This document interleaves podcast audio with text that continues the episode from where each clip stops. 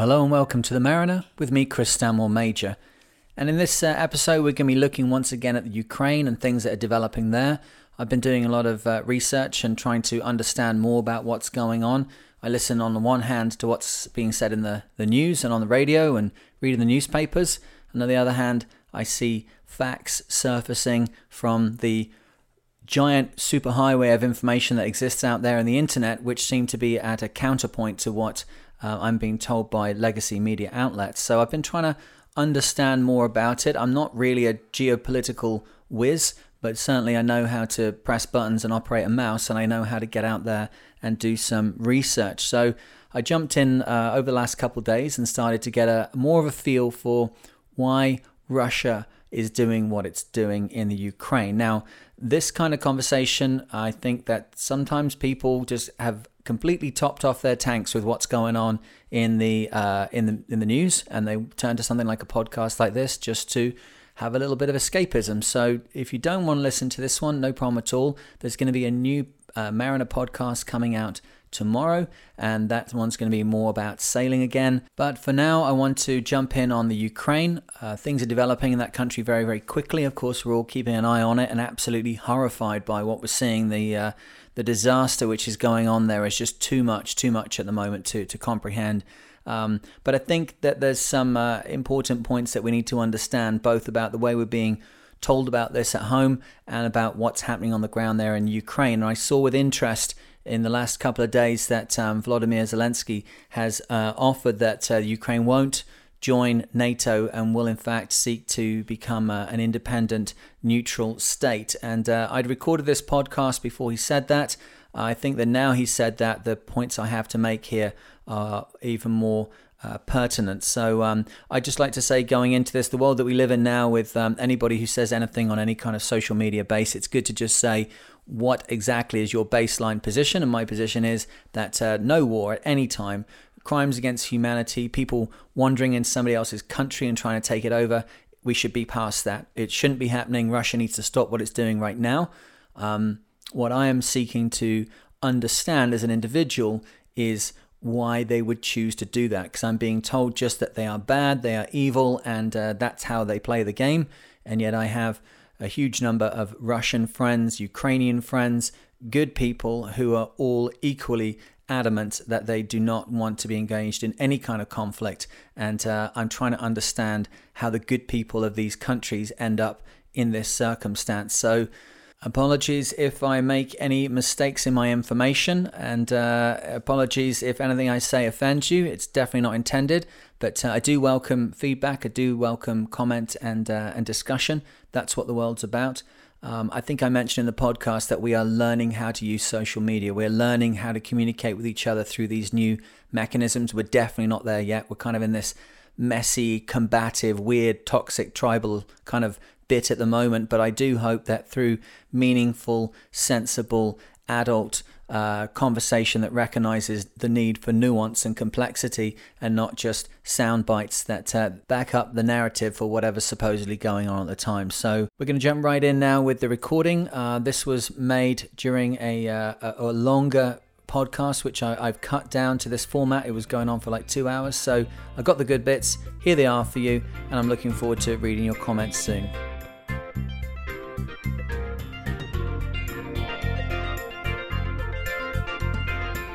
I've um, been doing my research. I had my had my glasses on for a number of hours last night and this morning, and um, starting to look a little bit more at the history of what's going on. I decided to forge ahead and create this uh, element of the podcast and as a YouTube channel now, based on the fact that I got some really wonderful responses from the last one of these I did, and Yes, I know about sailing, but I'm not so two dimensional. That's the only thing that I know about. And it's great to engage people in discussion about uh, what's happening in the world around us. I've got to say that my personal view is that um, things like YouTube and even social media, but we are in the early days of it, are an absolute blessing which we will learn to understand and use properly in the coming decades. We're literally about 10 years into using this stuff now, and clearly it's a mess, but um, so was writing to begin with, so was printing.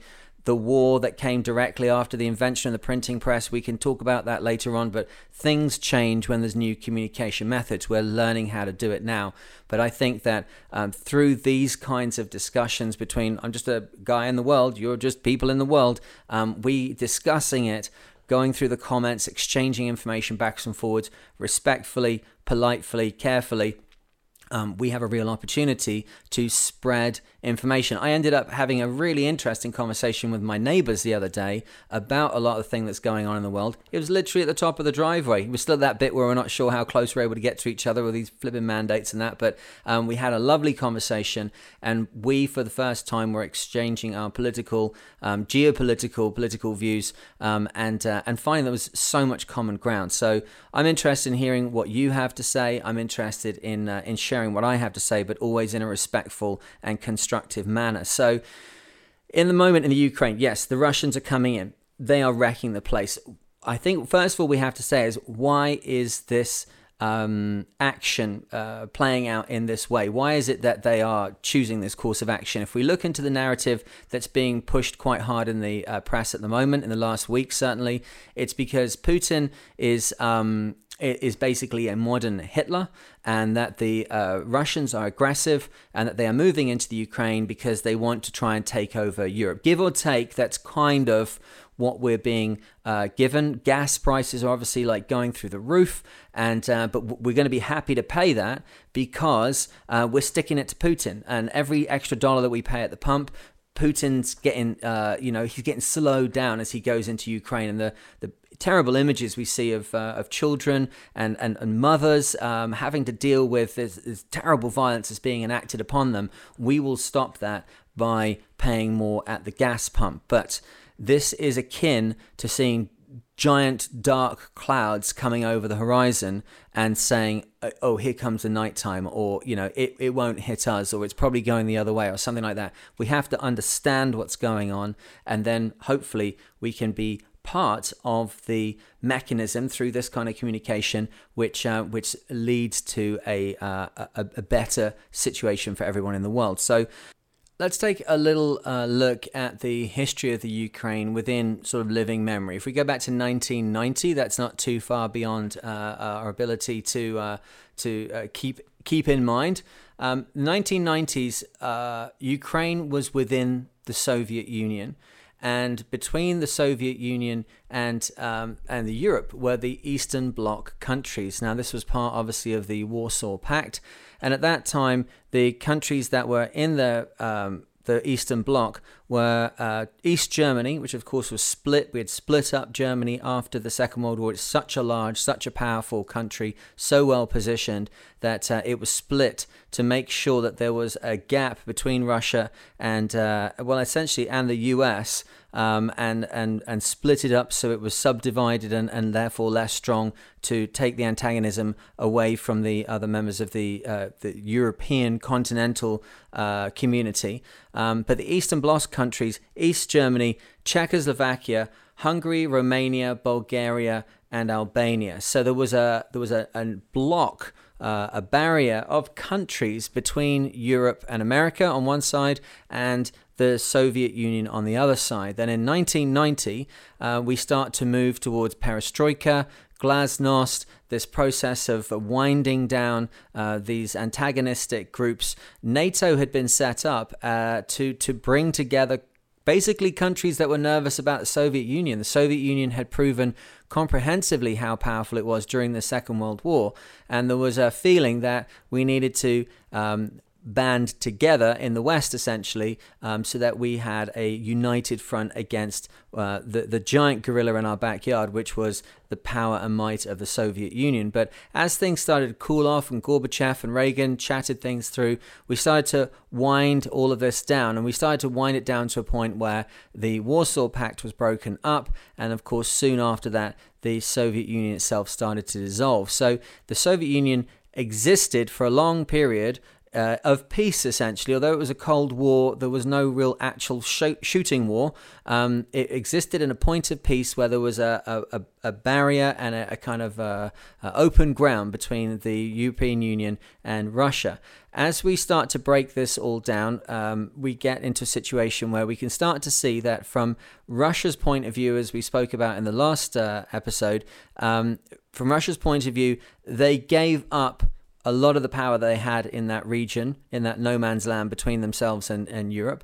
And then they watched as um, Europe uh, and the European uh, Union and NATO grew and grew and grew, breaking the promises which we mentioned the last one were made to them that they wouldn't move any further east. So if we go through and have a look specifically at what was happening in the Ukraine, um, in 1989 and 1990, as part of that uh, that movement away from communism, um, anti-communist protests swept through Eastern Europe, starting in Poland and spread through the Soviet bloc. In Ukraine, in 1990, uh, 400,000 people joined hands to create a human chain stretching some 400 miles from the western cities uh, to Kiev, um, and uh, to to protest the fact that they wanted to move away from communism. So at that point, looking from the West's point of view, the, the West is a liberal hegemon. They are out to uh, put their political um, agenda in front of other countries and say, hey, you know, is this something you'd like to be involved in? Um, we have got large countries in the world at the moment who do not agree with the way that Europe and the US is run. Okay, and that's just a that's just a fact of the world. We have China and we have the uh, Middle Eastern countries and we have Russia we have uh, a lot of places down in South America that do not particularly agree with the exact way that it's going down in Europe with UN, NATO, EU, America, all that stuff. Capitalism and um, the interaction between uh, countries, once you have a liberal uh, hegemon in place, once you have a liberal uh, system in place and you get capitalism at play, then you have a situation where countries very rarely fight against each other. It's, it's supposedly a, a better way of doing things.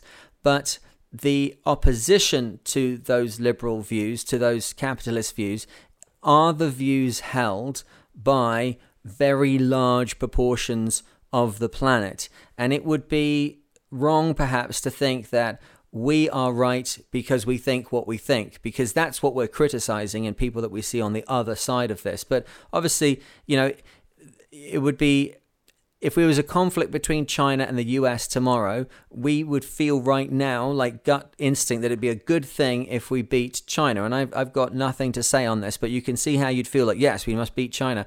But that means that China's like in the crosshairs. For our uh, the way we have organized our community, the way that we interact with each other, the objectives of that community are at a counterpoint to what's going on in other parts of the world, which means that those other parts of the world see themselves as being in opposition to what's going on in the US and the EU. I hope that that makes sense. So it's not necessarily that. Um, we as uh, individuals within this community like want to take over other people's land. It's not like we're vikings running down through the uk you know a couple of thousand years ago trying to take over on a one-to-one basis. But the leaders of the countries that we work for if they had their chance would be very happy to go in and uh, exchange communism, exchange uh, whatever dictatorship or whatever. We'd love to exchange that uh, and make them part of this kind of organization of what we got. And the way that that happens um, with America and the uh, NATO is a three pronged attack. The three pronged attack, when they are trying to go into somewhere and do something,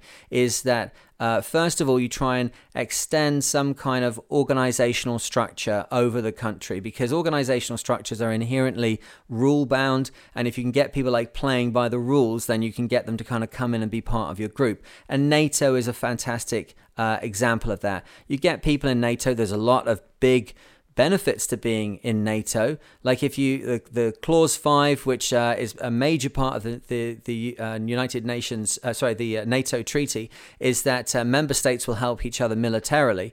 Um, that's a wonderful thing to get. If you're um, Albania or Moldova or something like that, and you're sitting next door to Russia, you might well be looking over going, that'd be great. Like they'll come and defend us. And those kind of offers have been made before. This is a kind of carrot which is um, put in front of countries and it causes um, this uh, uh, one of the second parts of this uh, this process, or it causes one of the next parts of the process to kick into gear, and that is if you can tempt people with capitalism, that everyone's getting richer. If they join the EU, which gives them a mechanism to interact within the trade uh, zone of Europe, then suddenly they're like, oh, this is great. Like, hang on, we've got military protection, we just play by the rules. Then we've got capitalism, we've got this money we can make. Like, this is looking great. And the third part of it is that you want to try and create some kind of revolution where the governmental system of that country shifts m- much closer ideologically to what's going on in the West and in the US. You create some kind of orange revolution or rose revolution, as it was called in Georgia. You can change the government of the country. Now, again, governments of countries which exist in political um, headspace is different to the to, to Europe and uh, and and and the US. Look across at this tactic and see it as being well, basic. It's pretty much imperialism, isn't it? They're trying to take over, but in a slightly different way. But what we're going to do is we're going to change your economic system. We're going to change your ideological system. We're going to change the way that you do everything. And uh, the the thing is that when we go into these countries, which are a little bit that they're not um, they're not as easy to bring on board as places like Greece or Spain, which have also joined the NATO. If you're talking about places which have been inside the Soviet uh, bloc for a very long time, then you are dealing with countries that have a totally different way of, of, of going about their business. When those countries start to change their ideology closer to what's going on in the West, whether it is that they have signed something with NATO, whether it's that they've entered the EU, that element, that orange revolution, that that possibility that they're going to shift to this other ideology is a direct attack on the uh, the, the the Soviet bloc in this in this case the the well not the Soviet bloc rather the Russian countries who have an ideology of their own which they have p- pursued for hundreds of years at least and um, and they're pretty solid about it. Something I wanted to bring up in this to try to flip it on its head and show it a slightly different way. Um, the U.S. in uh, 1823 um, was uh, given the Monroe Doctrine. Have you ever heard about this? Embedded into the annual um, uh, State of the Union speech, um, uh, President James Monroe um, embedded this thing, which has since been called the Monroe Doctrine, and to um, to put it in its simplest uh, its simplest method or simplest uh, explanation, um, I'll just I'll just paraphrase it. Basically, what it says is that everything in the West is America's. Okay, just let that sink in for a second. The Monroe Doctrine, which was just kind of like uh, popped into uh, an otherwise kind of, uh, hey, what's going on in the US? This says that basically we own everything in the West. So now, who is that uh, aimed towards? That that that discussion. It's 1823. At the time, they were looking at a couple of things. They were looking at Russian uh, interests in Alaska and the fact that the Russians were coming out. They were looking at the English who were potentially looking to come across. They were looking at Spain, who was thinking about trying to recover some of its territories in South America, if not some of its territories actually in the US. And so this was um, designed to create a very strong statement. This is, uh, you know, 200 years ago, um, but it says everything in the West is the US's. And that, at the time, a lot of South American countries like, yeah, this is great because this means that um, they're going to protect us from the Spanish coming and trying to make a mess of things again. What it meant, though, was that a great big line was drawn around the US saying you are not going to uh, bring any kind of. Um, uh, expeditionary forces into this area west of like the center of the Atlantic. And this, of course, is what spawns the Cuban Missile Crisis, crisis in 1962.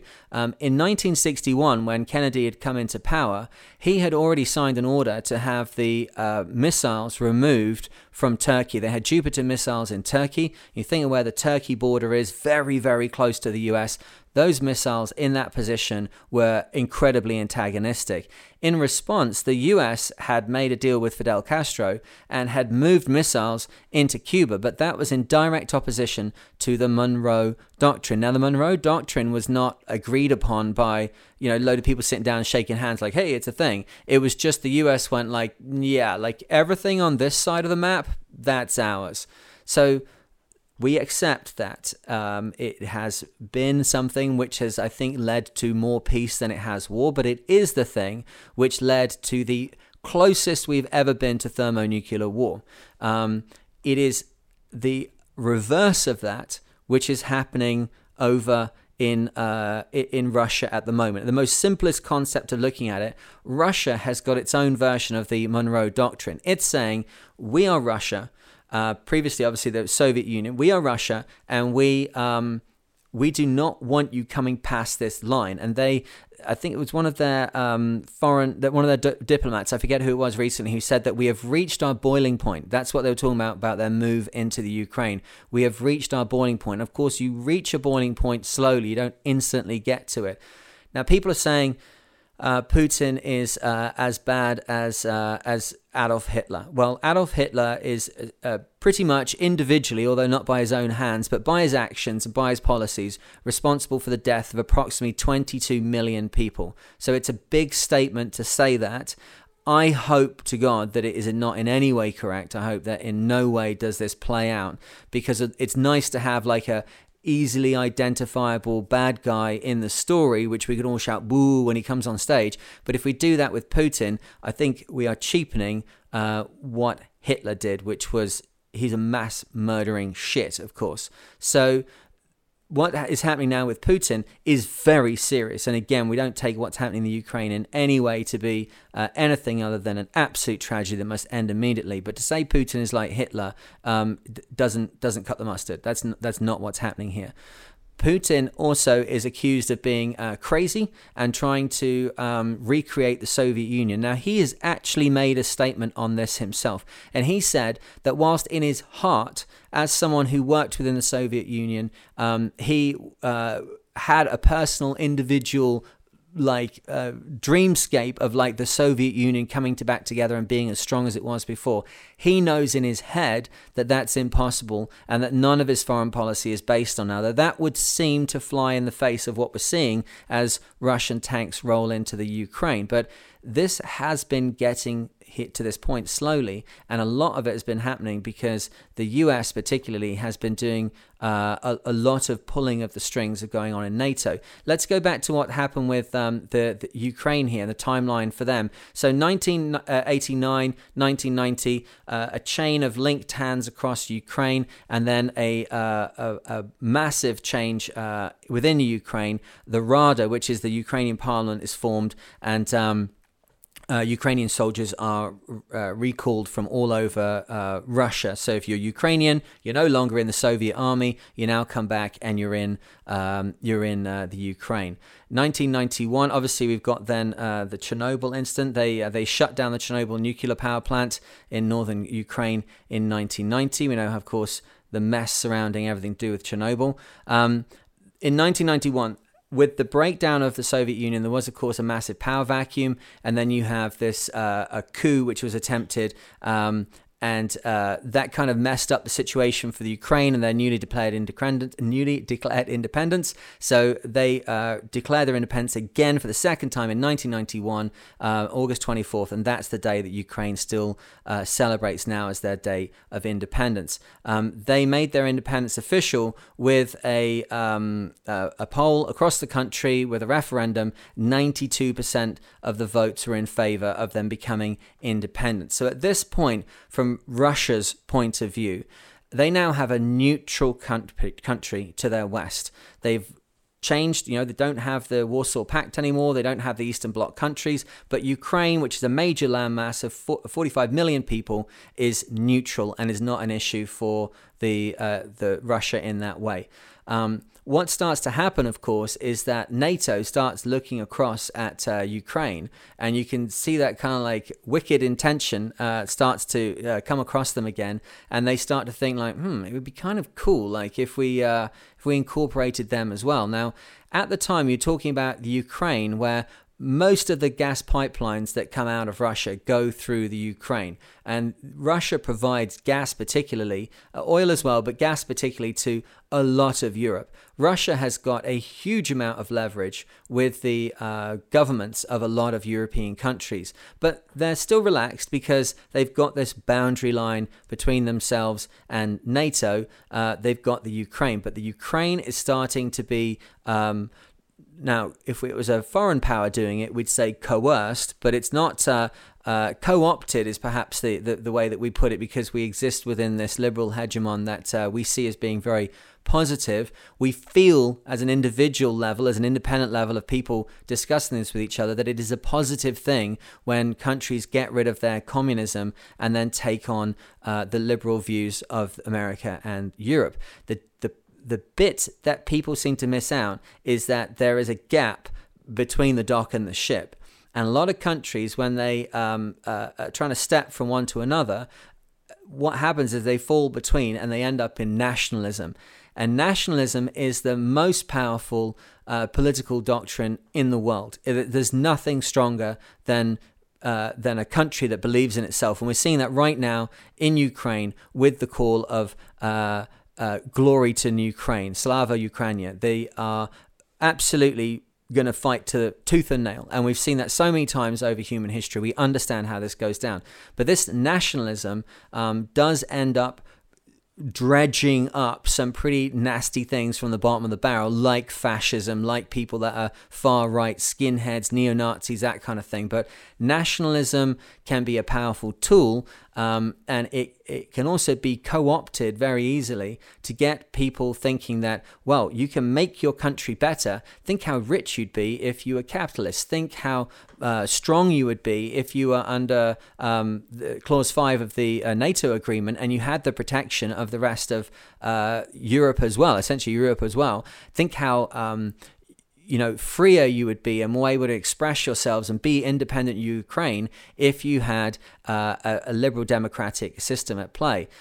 Obviously, looking across at Russia, who doesn't have that ideology, who doesn't want to be part of that, who is very happy the way they are now, who share their views quite closely with uh, China. You're talking about you're talking about upwards of uh, nearly a third, slightly under a third, let's say a quarter, a quarter of the world disagree with this statement. they they don't think it's a good idea. And when you see NATO getting more and more countries and coming more and more to the east, and you see the uh, European Union starting to kind of pepper itself in there, and you see all this talk of them getting more and more connected to NATO, Russia starts to think about its version of the Monroe Doctrine, which is, hey here and no further. So let's continue on the line here with uh, the Ukraine and, and, what's going on there. A lot happens. I don't want to get into every single part of it. Let's skip forward to um, 2000 and, uh, 2008, I believe it is. Yes. Okay, so 2008, um, you have the. Um, the uh, UN, uh, sorry, the NATO coming out and making uh, a statement on Ukraine's membership action plan. Now, at that time, Germany uh, was very nervous about Ukraine entering the fray and becoming part of NATO because it recognized that Russia had laid down clearly what was the rules that they were going to abide by. Um, if you imagine uh, Russia now, imagine Russia. Um, if we go back to like 2010, Russia suddenly has got a deal going with I'm trying to pick somewhere neutral. The Galapagos Islands. trying to keep it something. But they made a deal. Galapagos is owned by um, uh, uh, Ecuador, right? And um, they make a plan with Ecuador and they say like, hey, we just want to do like have a little research base out in the middle of nowhere. Like, is that is that possible? We could buy something or rent something. Like, yeah, sure, no problem at all. It's just research. And they say we're going to put a couple military personnel in there as well. The US would go like, hmm, you got military personnel in the Galapagos? Like, really? And then they say, well, you know, we are a little bit nervous about uh, US intentions, so we're going to put a, a, a SAM missile battery or something out there. The US would be like, what are you doing? What exactly are you trying to do in the Galapagos? You are way too close to us. The Monroe Doctrine would be triggered and they would have a problem with it. It is unfair, unrealistic, and not pragmatic for us to think that the Russians don't have their own ideological structure and don't have their own nationalism and their own belief in what they're doing, and that they are not going to feel impinged upon by NATO, the EU, and liberal democracy ideology moving closer and closer to them. Because we are within it, we feel that we are right. I've lived in communist China. I've lived in uh, in countries throughout Asia who have a very different view of what's going on in the world, their position within it, and um, and what the role is, what role is being played by the U.S. and by Europe within this. Um, we can talk about US foreign policy a little bit more in another one of these. I want to try and keep these down to within a couple of uh, minutes of half an hour if I can manage it. I think I'm already breaking the uh, breaking that now, but 2008 a statement is made um, by NATO, and it, uh, it's a statement that goes out. There's nothing really has been agreed between them and, and Ukraine, but it says that it promises that Ukraine will one day be a member of the alliance, but does not put it on a specific path for now. At that point, can you see the massive red rag which has been waved directly at the Russian uh, uh, Russian state at this point. Now, it's interesting to note that at this point in international politics, Putin was not seen as being crazy. He was not seen as being uh, someone who was trying to recreate the Soviet Union. He was not seen as being a threat at all. That narrative uh, has been uh, developed very quickly in the last couple of years based on actions which, to be honest, were seeded by what Europe and the US was doing. Let's go a little bit further forward. Um, in 2009, uh, Gazprom, the state owned Russian gas company, stopped pumping uh, natural gas to the Ukraine. But as all the pipelines go through the Ukraine to um, uh, uh, Europe, basically they cut off gas to Europe. And that created a massive issue very, very quickly. Under international pressure, pressure to resolve the crisis, um, a new deal was struck with Putin um, and that was uh, uh, one in which they were confirming their essentially their neutrality um, and uh, internal politics within the country to kind of calm calm Russia down. That's 2009. 2010. Um, uh, what's his name? Yanukovych. Yanukovych, then the president Yanukovych. Um, he said that Ukraine should be a neutral state, cooperating with both Russia and the Western alliances like NATO. So you've got that uh, that threat in 2009, 2010. The prime minister of uh, the president, sorry, of Ukraine is saying, "Hey, we could um, we could just be a neutral state," and of course that lowers the boiling point in Russia because uh, now they have their uh, buffer between. Uh, Europe, NATO, the EU, and themselves. They are happy again. That status quo is getting closer to um, something that they are they are happy with. Um, 2011, 2012, there's a lot of uh, ructions going on within Ukraine. But in 2014, you have uh, Maidan, uh, the revolution, and the annexation of the Crimea. So this is where we have to do a little bit of uh, history again. Um, I was watching some wonderful, wonderful documentaries last night by a, uh, a, a history professor, no, a geopolitical professor called John Mearsheimer. Um, he's out of the University of Chicago. I honestly think go online, have a look for him. His surname is uh, M E A R S H E I M E R, Mearsheimer.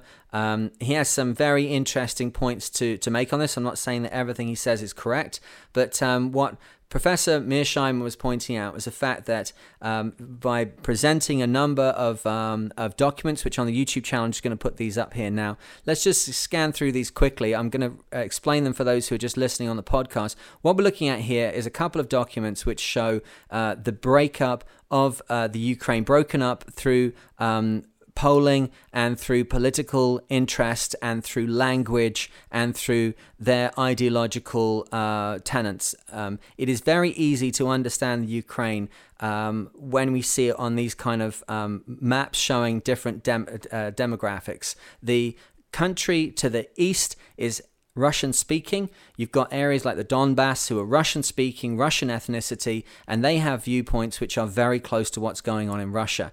Meanwhile, in the west of the country and in Kiev, you've got a lot of people who lean much more towards the liberal democracy of uh, of Europe, and their their view and their thinking move towards what's going on in Europe. We don't need to get too much into these graphs, but you can see for those who are watching on YouTube the way that these different colors divided up. You can see a country which is divided, um, although it is a, a, a state which has a, a boundary which is agreed upon and united. Within it, it's somewhat divided. And we have seen this so many times through history that although a line can be drawn around a country and then defended and invaded and all the rest of it, inside the country, there are a lot of complicated situations. Look at Cyprus, of course, that would be a perfect one. All sorts of complicated interconnectivities between people's histories, their present circumstances, and what they think and feel, and their own personal nationalism, where that might be going.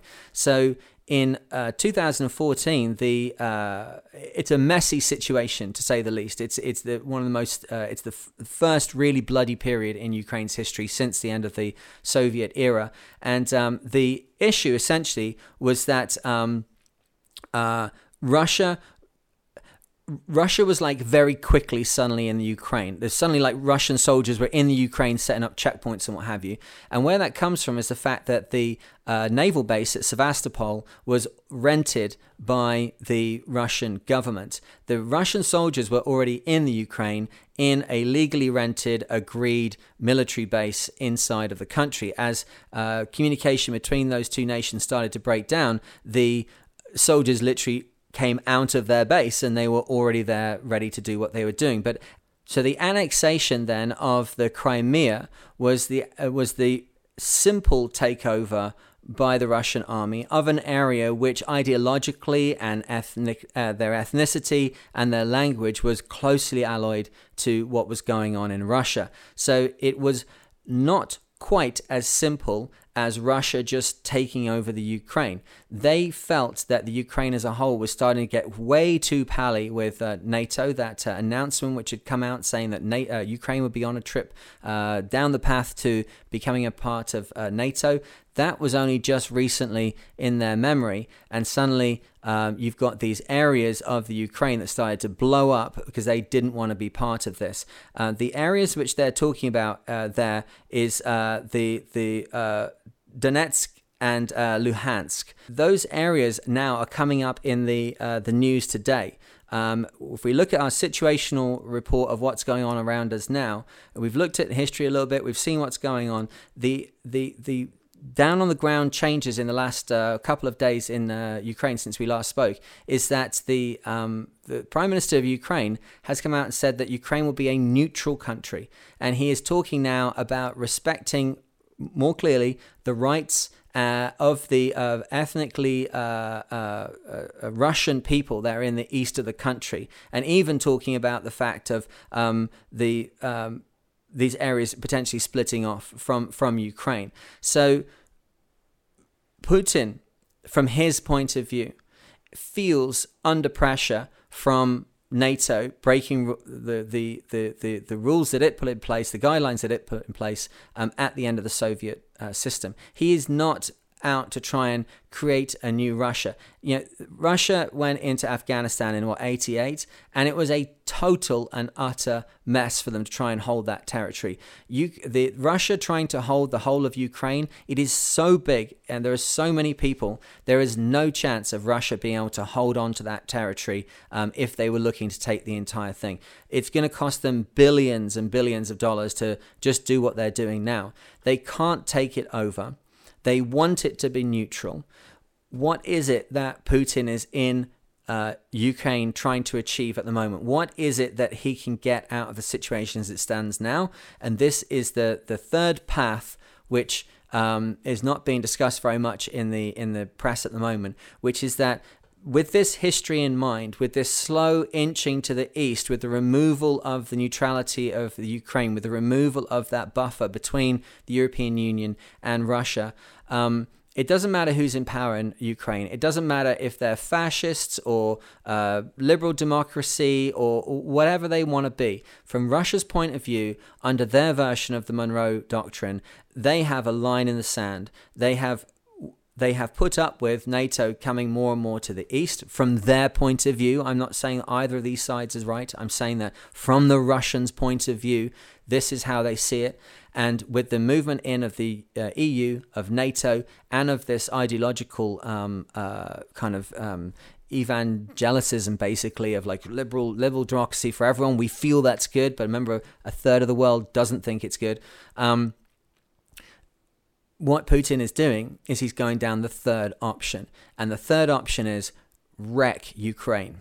Okay? Wreck Ukraine. He can wreck it so badly with his armed forces that whatever government is there, it'll be such a mess that they won't be able to enter NATO. They won't have the structure to be able to enter NATO. They won't have the infrastructure to be a uh, a solid.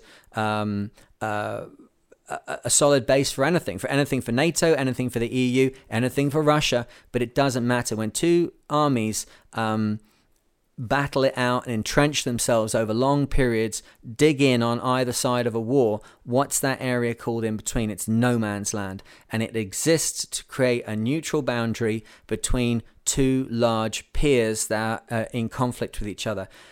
Russia is much smaller now than the Soviet Union was. Its GDP is actually smaller than Texas. It's it cannot afford to war to, to wage a, a war which goes on and on for many years to try and hold on to somewhere like the Ukraine. You know, if you want to ruin uh, an opposition country, you try and encourage them to take on this kind of invasion because they will wreck their economy trying to do it. There's no way that Russia is that silly to try and take that on. They are not trying to expand themselves and make back into the Soviet Union. They have literally clearly stated we are not trying to do that, but they have also literally stated very clearly this is the line in the sand. And we can't say, well, why should they have a line in the sand? Because the, the US does that with the Monroe Doctrine on a regular basis and nearly drove the war to, drove the world to uh, nuclear war because of Russia putting some um, missiles into uh, into Cuba. And remember, they don't forget that stuff either. Those uh, sanctions against Cuba still exist now, 60 years on, because the fact that they broke that Monroe Doctrine. It's very serious. And Russia does not forget that Ukraine said it would be neutral in the 90s. It doesn't forget that uh, that NATO said that they wouldn't move any further east in the 90s and in the early 2000s. It doesn't forget anything that's happening here in exactly the same way that um, the ideological system that we are part of doesn't forget. So. Where does this bring us to now? How do we get out of this? Well, I will say this. When I spoke to you last time, I was uh, at the point then where um, the um, Russia, the Ukrainian uh, president had been um, appealing to NATO to let them in, and uh, they were talking about no-fly zone over Ukraine being imposed by other um, uh, other nations. Now, luckily, it seems, and I say luckily, uh, in the last couple of days, he seems to have. Um, done something which we don't often see in politics, which is very admirable, which is that he has uh, chosen a better path. He has realized perhaps the situation he's in fully, um, and he is choosing a more intelligent path. And the more intelligent path starts with Ukraine saying, um, "Let's let's be neutral. Let's let's do our own thing." Now, as that starts to happen, you know, it is possible for NATO to bolster up the, the uh, well not NATO no let me say let me change the EU the EU economically can assist the Ukraine to rebuild and and to build better but if it does, it has to be hand in hand with anything that Russia's doing. It has to be done that way or not done at all.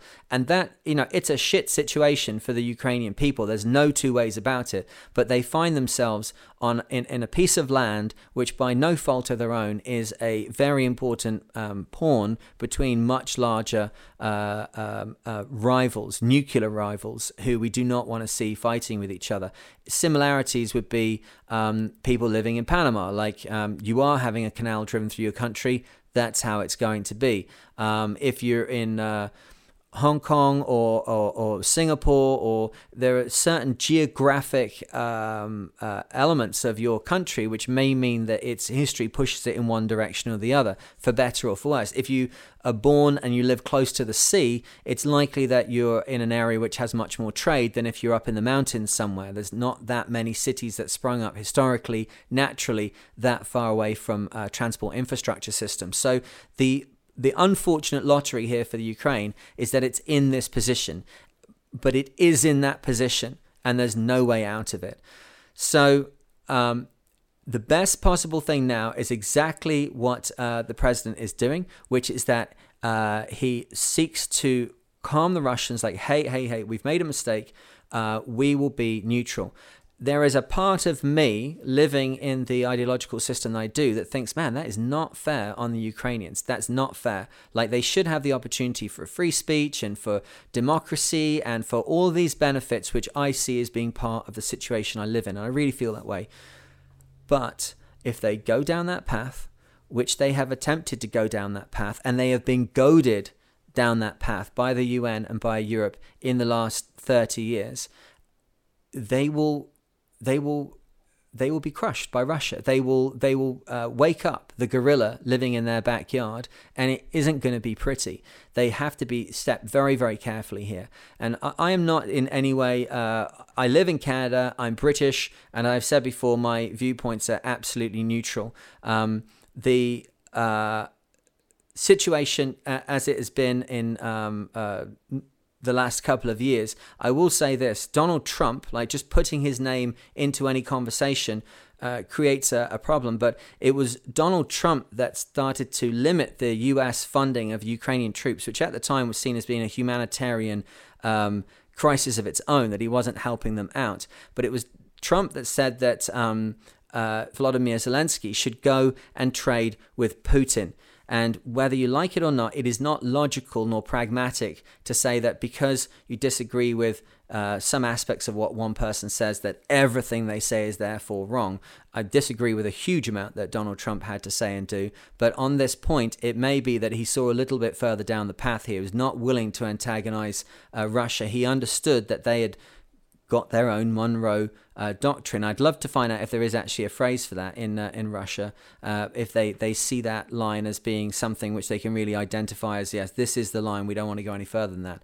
So um, I'm not going to go into everything that's happening in the here and now. We'll keep developing this on. But certainly, as Russia moves into the eastern states, we've seen on the, the couple of little uh, charts I showed there, they are moving into areas which are uh, ethnic Russian, which uh, use Russian language, ideologically are Russian, and it's quite an easy fit for them going in now. the Russian, sorry, the Ukrainian people are standing up in a, in a fantastic fashion to the Russian troops that are coming into their country. It is their country. It is theirs. They fought for it. They declared independence. It's absolutely theirs, and they have every right to fight for it. But unfortunately, because of the geopolitical lottery they are born into as each individual within that country, they are not strong enough to take on Russia, even in the diminutive shape that it has now after the Soviet Union broke, broke up. And to believe the um, the, the, the kind of Pied Piper of the US that it's all going to be better if they become part of this uh, uh, liberal hegemon, which is the US and Europe. That's not going to work out. If you're Poland, yes, you can do it. If you're Germany, you can reunify, yes, you can do it. But as you start to get to those countries which are right on the border with the Russian bear, you do not want to be rattling that cage. And that is just an unfortunate fact of what's going on. So, um, questions. Uh, your questions coming to me. Let's have a quick look at some of these now. Um, I, have I kept to my structure? Have I kept to my timing? No, my little glass thing has completely run out. I'll give up on that. We're, we're developing things we go along. I've just got to open my uh, app here on my iPad and find some um, interesting. Uh, here we go. All right. So, uh, thoughts on the crisis uh, in in the Ukraine. This is coming from BSO. Um, he says, Why do Western countries feel the need to create NATO? Um, because it was truly created as a defensive organization. Um, and all the information that he's uh, or she has uh, found about NATO so far uh, support the defensive concept. Absolutely, NATO was created um, as an anti-Soviet uh, convention organization. The, you might say North Atlantic Treaty, but it's like let's find something to draw a map around. We want America and Europe and then this kind of line, and then Russia over on the other side. Um, we should talk about in a, uh, another one of these what's going on with the uh, with China because China's got its own thing going on, and they also have been um, affected by this three prong attack by the West of uh, well, here's capitalism, take some of that, yeah, and if we can get you into the um, World Trade Organization, there's a kind of structure for you to be part of, have a bit of that, and then uh, well, yeah, would like side salad of uh, of liberalism there that has created its own issues in China everything that's going on in Russia now is us doing that to Ukraine and it not working. It's also us trying to do it literally in Moscow, like trying to literally create the uh, uh, the change in regime there. But it, it, obviously didn't get very far in, in Moscow. But um, yes, the uh, NATO definitely setting up as a uh, as a defensive organization, and I think that's another thing where Russia, not to paint that Russia's like you know the innocent child in all this, they're definitely not. But um, when they broke up their Warsaw Pact uh, I think the feeling was that NATO would then um, would then uh, uh, break up as well. It's that clause five, which is the thing that any member state that comes under attack, like under attack, like under attack from whom? Under attack from North Africa? Are you talking about here? Are you talking under attack from polar bears? Under attack from South America? Under attack from China? When NATO was set up, China was uh, not a country that was about to invade Europe. So when they said clause five, uh, we will defend you if you are attacked they meant attack by Russia. That's what that is. You can basically get all the rest of the NATO convention and kind of put it to one side. That's the important bit. That's the tip of the spear. If any one of us gets attacked, then all of us will jump in on this battle. And that was the only way, you know, the, the good guys made a gang that was as big as the bad guys gang. That was kind of it. Ignoring the fact that the bad guy gang actually got rid of the even worse bad guy gang during the Second World War. But forget that. You're just too damn big. It scares us. You've got different ideas than we have. So we're going to club together over here and we're going to we keep this uh, boundary between us. But uh, a little bit of hubris and uh, American foreign policy um, playing out time and time again where they've they've been so big for so long that they're able to kind of march into countries, effect regime change, effect ideological changes, none of which has ever worked, by the way. It literally has never worked for the US ever. But that kind of foreign policy now being enacted on a country which is right on Russia's doorstep, the Monroe Doctrine, which we described here from 1823, that also is in effect in Russia, and we have tripped that. So, the only way of de escalating this now is for Vladimir Zelensky in Ukraine to do exactly what he's doing get the people out of there, remove the humanitarian crisis element from this, absolutely essential that nobody else dies, and then regardless of whatever we think about it, whatever we think about might be the outcomes of this, he has to declare independence, um, that he's not going to be part of NATO. That will probably calm Russia down quite a bit.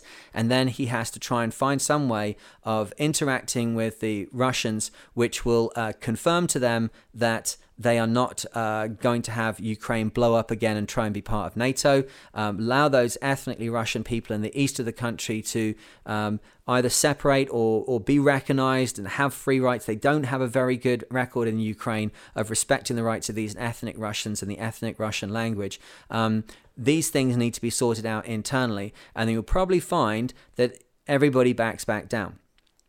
If that can happen, we will avoid bloodshed. We will avoid the destruction of the Ukrainian economy. The fallout from all of this is, I think, the last thing we'll talk about on this one, which is with the oil. And I, I haven't got into my research fully for this now. God, I got to wet my whistle here. It's uh, the coffee's gone cold. Mm. Oh, that's a drinking problem when you throw it down the front of yourself. Um, the situation with the oil is very odd. I want to look into that a little bit further. Certainly, as soon as um, uh, Biden came into uh, power, one of the first things he did was to shut down um, the uh, alternative pipelines which were going to flow out of Russia. Um, he obviously has a very strong green policy. Um, they're trying to look to renewables in the near future, something I'm definitely behind, but I'm also always behind pragmatism and realism. And uh, if you ignore those, as a, a sailor knows, you're, you're never going to win. You cannot deny the weather and what it's going to be we are not in a position right now to be able to run on renewables. It's not going to happen. We don't have enough nuclear. We don't have enough hydroelectric in the West. We are reliant on fossil fuels for the moment. We need to fix that. And we are reliant on a lot of Russian gas and Russian oil. So the US at the moment um, is uh, it's got about 30 billion barrels of uh, oil in, uh, in in reserve. Okay, and uh, Jen Psaki, the White House press secretary, um, uh, was asked the question, why was the government holding back the oil industry in the U.S. And she responded that they weren't holding back the oil industry, that there were 6,000 uh, unused oil permits uh, held by uh, oil companies in the US that weren't being used. And this was supposedly meant to show that, well, we're not holding them back. It's the oil companies themselves that need to do more to sort this kind of thing out.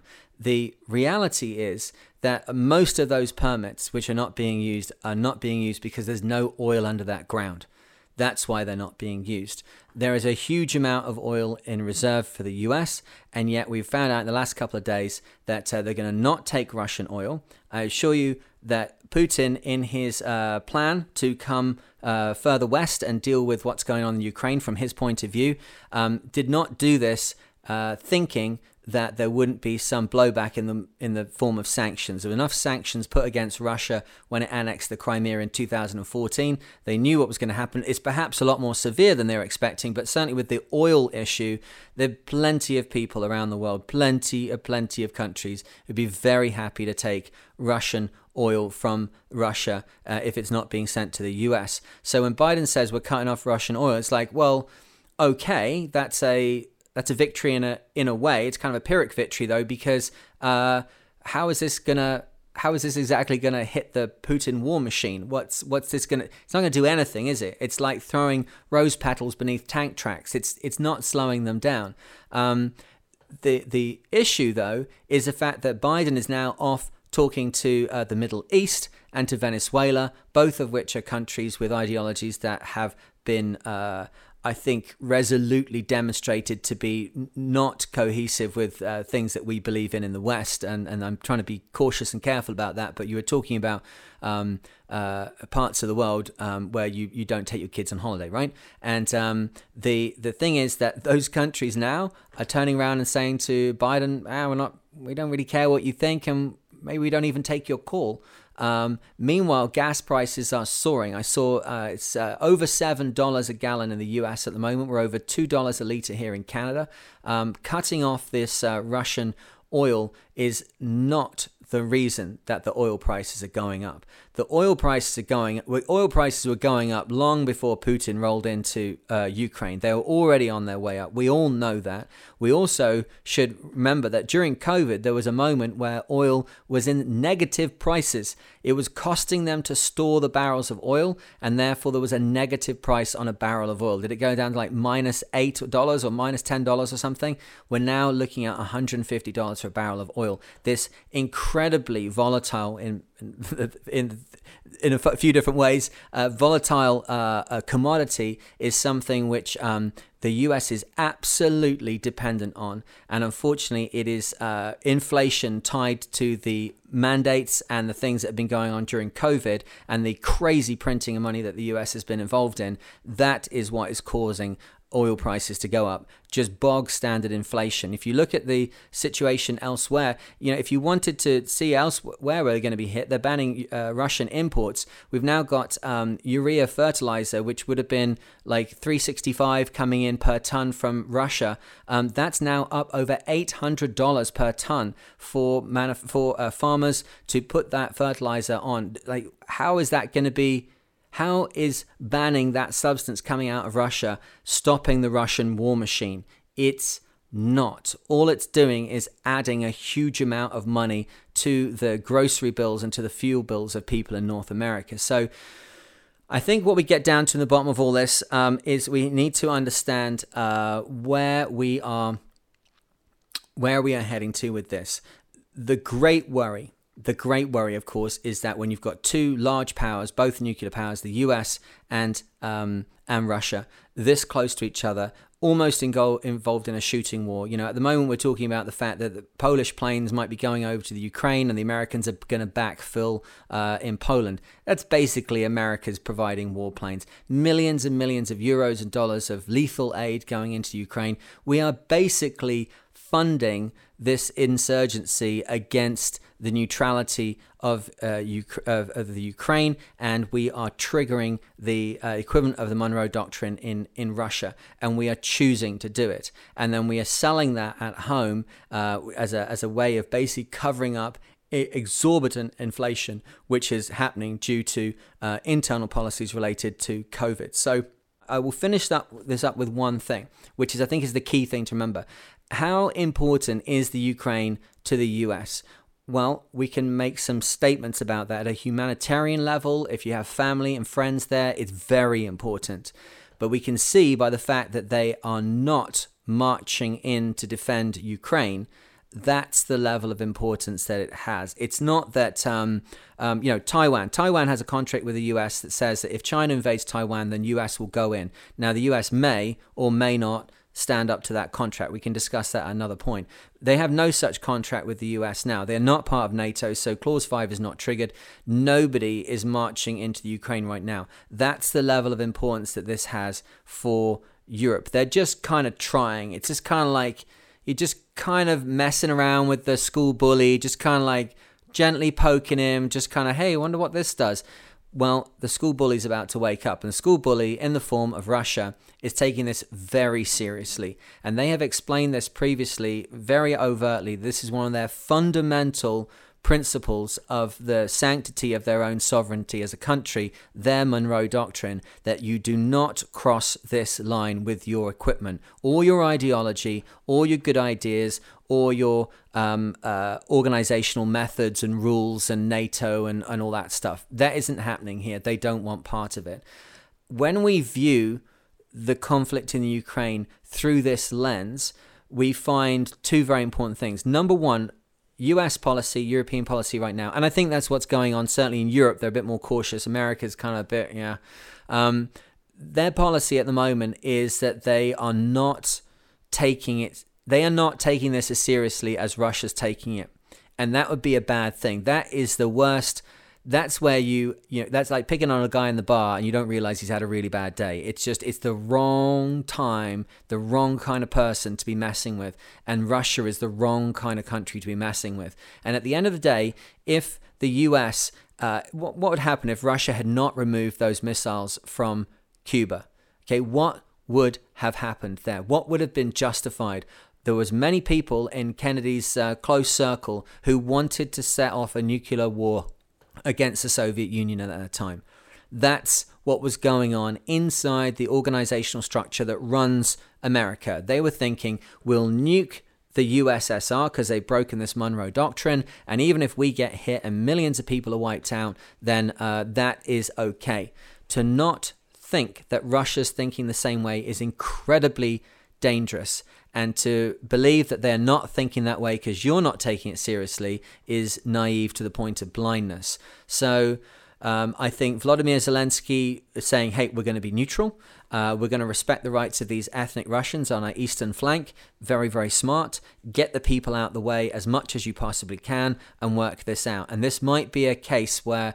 Um, uh, Ukraine learns not to listen to the US and to EU and to get involved in things which it shouldn't do. It has the right to be a strong, independent, sovereign territory. It has the right to have um, a, a free market economy if it wants. It has all sorts of things, but it cannot politically or by strategic connection ally itself with its neighbors to the west. That is the Ukraine's lot. That is the unfortunate lottery of that part of the world and the people that live therein. And to deny that is uh, is to deny history and to deny the pragmatic facts that are in front of us. So I uh, say in the comments below if we're going to get into this. I'm really happy to accept uh, comments and to see things from other perspectives. That's what I have uh, drawn from the situation right now. I would love to hear what you've got to say about it, as I did on the last one, and I'll try and read out some more of those on the on the next go round with this. And let's uh, let's talk it through. Let's understand it from as many angles as we can. Let's try and make sure that when we're communicating with it, we're using the kind of language that we want our leaders to have, and that in the end, surely will lead to uh, uh, peace in the Ukraine, the, the, the cessation of, uh, of hostilities in the Ukraine, and, and no more deaths, which is the only thing that we need to be, you know, if if somebody's pumping gas here or if someone's got this thing positioned there or if this guy said that in some meeting like okay whatever. But when people are dying on the streets we have to stop that and then we'll work everything else out. And looking at history history would suggest that Ukraine becoming neutral and confirming its neutrality is a great way to slow down this problem, just as it was very simple to end the Cuban Missile Crisis by just taking away the missiles. Okay, and just to finish up that thought from the Cuban Missile Crisis, in uh, 61, um, Kennedy had already given the um, given the okay to have the Jupiter missiles removed from Turkey. Um, when the Cuban Missile Crisis um, kicked off, he um, he was talking to uh, Khrushchev and saying that um, uh, I will remove the missiles from Turkey, but you're not to tell anybody that this is the deal. We are not we are not going to back down or not be seen to back down in some kind of deal with you. We just want your missiles out of Cuba right now, but we will get those other ones out of Turkey. Of course, nobody realizing at the time that that was a deal that was being made. It was absolutely shut down in Washington, as and no one was going to know that. That only came out years later, and obviously the Russians not realizing he'd already signed the paperwork to get rid of them. It was a very easy thing for him to do. It wasn't giving anything away, um, but it was all that Russia needed. So I, I would say that look look to your own history, look do and do your own researching. Look up Vladimir Putin.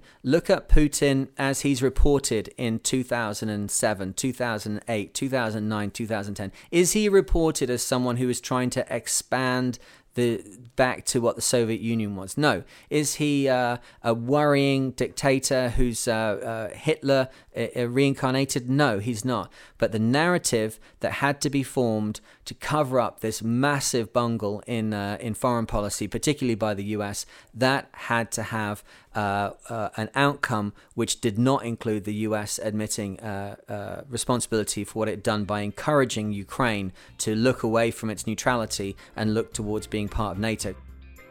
Okay, well, let's cut me off there.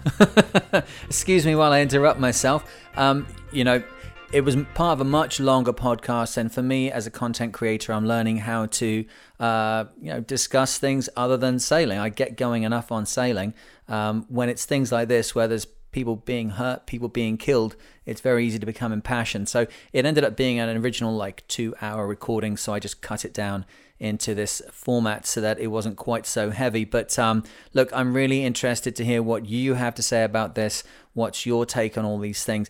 I'm doing more research at the moment about uh, what's going on with the oil because that really does affect us as sailors. If uh, people are putting thousands of liters of fuel into boats, the cost of that fuel has a, a big uh, knock on effect, but also, of course, the inflation which is happening all over the world now where does that come from? What's happening? Is it really all to do with the conflict in Ukraine? Because I'm pretty sure those prices were going up long before tanks started to roll. So look, I'm going to keep doing one of these every every couple of weeks, something like that, just to uh, share knowledge and share my perspective on things. I really enjoyed the interaction from the last one I did of these, and I look forward to more constructive, uh, polite, and uh, nuanced feedback from you. But uh, for now. Uh, thanks very much for listening through to the end of this one if you have, and uh, I'll speak to you in the next Mariner coming very soon. Cheers.